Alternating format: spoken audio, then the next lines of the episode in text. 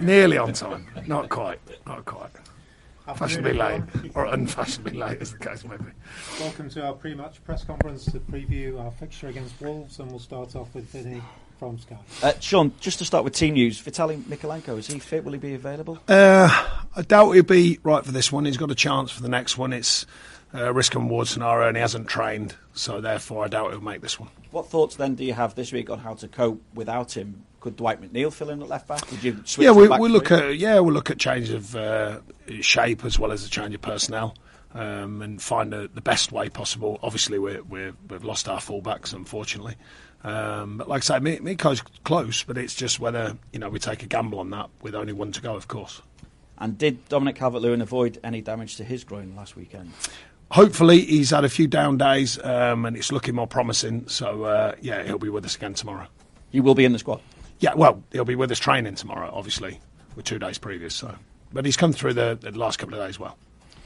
Obviously, when you look back at the City game, do you take that in isolation and reflect on the positives that, that there were, particularly in the first half hour against City, but also as well looking back at the games and the performances against Leicester and against Brighton? Yeah, I think the continuation of the performance level. I mean, it was one of them strange games. Although, don't get me wrong, uh, City have just shown again last night up their their prowess. Um, I think it's one of them strange. You know, even people talk about the XG of games and. I think we were way in advance of theirs, which suggests we at least had a threat. Now, on the day they're too strong, they're too bad. They find key moments because they're a top top side, and I said that afterwards. But I don't think it reflected on the uh, the feel of the form of us. You know, I think Leicester was a good performance. Brighton was obviously a very good performance, but I thought there was a performance there against the top side in Man City. Um, they're so effective. They find ways of scoring, which they did. Uh, but a lot of that was good even when we changed the shape. So there was a lot of good energy. There was a lot of good belief in trying to get back in the game. Uh, but City were too strong on the on the day. So, you know, in, in taking the scoreline away, which of course is kind of a weird thing to do, but the performance level was ba- the basics were there.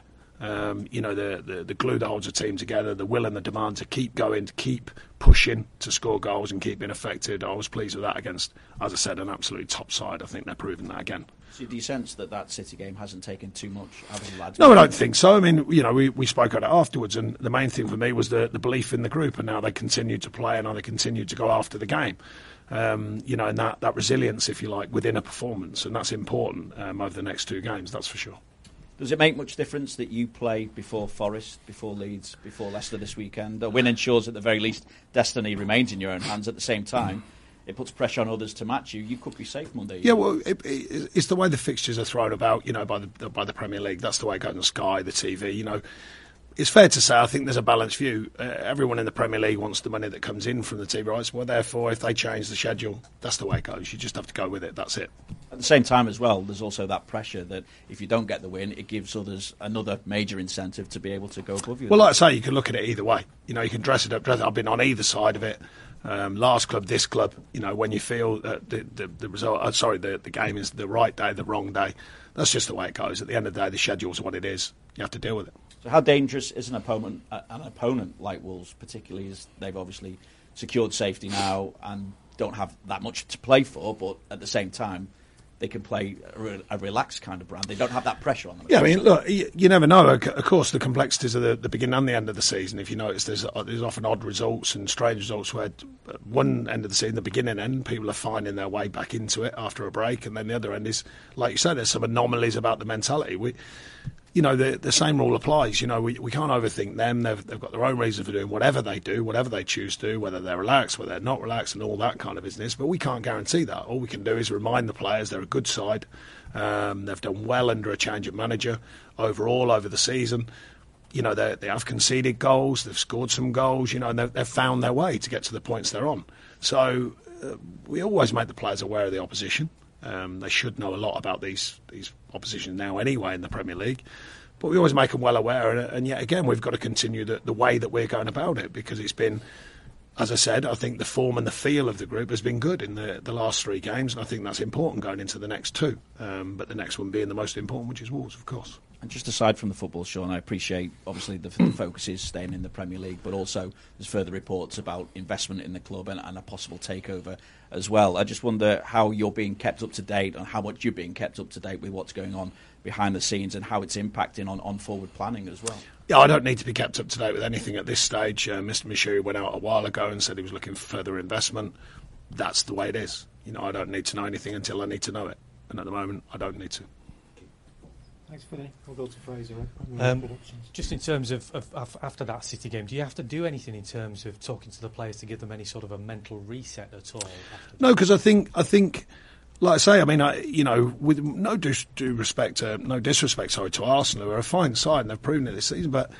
I think deep down we know the power of City, you know, and what they do. So you can't always reflect on that one performance. You obviously go into it to, to win the game, but it was more about our um, keeping our performance level as high as we could. And I thought over the 90 odd minutes, I thought we did. Um, against a top, top side. They find moments, they find big moments. That's what they do, City, and they've done it again last night. We all saw that. You know, the way they can control games in different ways, the way they can play in different ways. You know, they're a top, top outfit, simple as that. And not only the 11 they put out, you look around at the bench.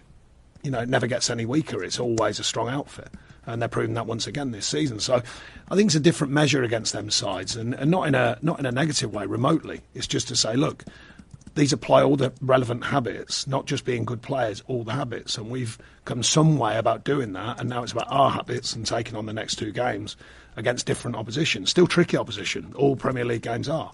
Um, but it's different. You know, they're not Man City the next two games, and Man City have shown this season how, how powerful they are. And in terms of you said that the players still had the right mentality during that game, how do you as a manager go about maintaining that and just kind of forgetting about that, that result, but reminding that they are capable of great performances like that? yeah, I mean, I, I, talk about it a lot in the sense that it's not parking results with like for no reason. We make sense of it. We speak to the players about it. We show them some clips. We, you know, um, speak to them individually and collectively when needed.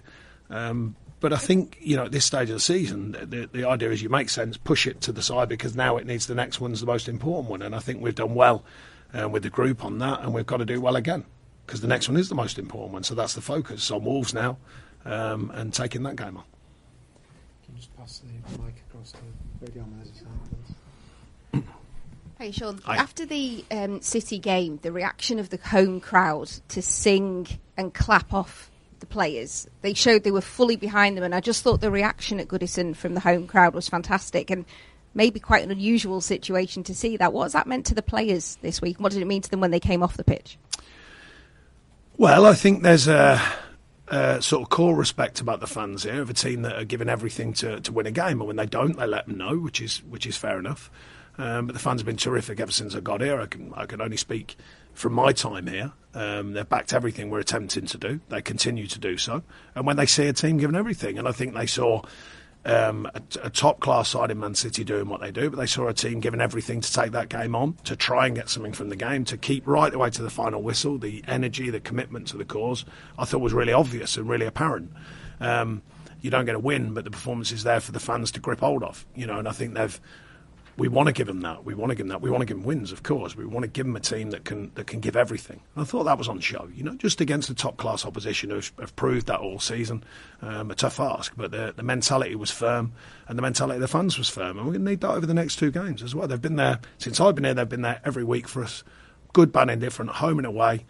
We've got to continue that connection because it's important to us this point of the season, there's, there's, still a lot to play for for yourself, but you're obviously, you know, patching players up. You, are still checking on the fitness of some. How does that make it more difficult for you and your coaching team to, to plan for a game? Yeah, of course, but you know the, the, the squad's an imbalanced squad. We knew that when we got here. You know they're, they're skinny in places. You know there's a risk and reward of that. That's the way it goes. Um, there's never any crying in or excuses from me. I think we've still got a strong group of players here. Whoever plays, um, the mentality's got to be firm, and I think there's a respect within the group whoever plays to take on the, the challenge right in front of us. Um, we try and reaffirm to the players about that. We have done through the challenge that have been here with injury, with suspension. Um, it's a squad mentality, and that's what we've been searching for, and we'll continue to search for that until we get it over the line. Can you just uh, check on Tom Davies? I don't know if you, you mentioned that before. Yeah, he's had he's had injury as well, so we're missing him, um, and likely I think to figure this weekend. Um, so we'll wait and see on that. But it's a, a hamstring sort of tendon injury, so he's un- very highly unlikely to fe- fe- uh, feature this weekend. Sorry. And finally, obviously, Seamus can't play in the final two games, but is his role as a captain still there? You know, in the changing room in training around Finch Farm. Yeah, I think the the way that he is around the group, the way that he is around the professional side of what he does, I think just rubs off on others. You know, I think Pato was already talking about the way he's been speaking with him and his further development as a player. He's a fantastic pro. It's as simple as that. You know, you can dress it up, dress it down, but he's, the way he conducts himself is immaculately. Good luck. Thank you. Julia, we'll go to Carl at the Press Association. Hi, Sean. Hi. Um, I know you sort of dismissed the idea of uh, putting pressure on, on clubs by playing first as, as a fixture list quirk, but is there any psychological, what is psychological advantage, if there is any, of, of being out of the bottom three? You, you even though you lost last weekend, you stayed out of the bottom three. Yeah, I didn't dismiss it. I was just suggesting that it, the, the format is what it is. You know, the powers that be decide it. You have to play regardless of what the challenge is. So I've always looked at it that way from my point of view. So therefore, I can't change the goalpost from someone else's point of view. But from my point of view, whenever the game is, it's about taking it on. You know, and I think we've just stayed very clear-minded, trying to take away the layers of noise around our group to make sure we're focused on the games. That's all we look to do. Um, others can do with it however they wish. So, so being above that line for longer, do, you're saying that that doesn't really come into. No, no. What I'm saying is that I don't stare at the league. You know, I stare at the performances, I stare at the group, I stare at the prep, I stare at the strategy. I, you know, I stare at all these things, the tactics. That's the things I'm obsessing with. It's not about the league table at this stage. I've said it for weeks.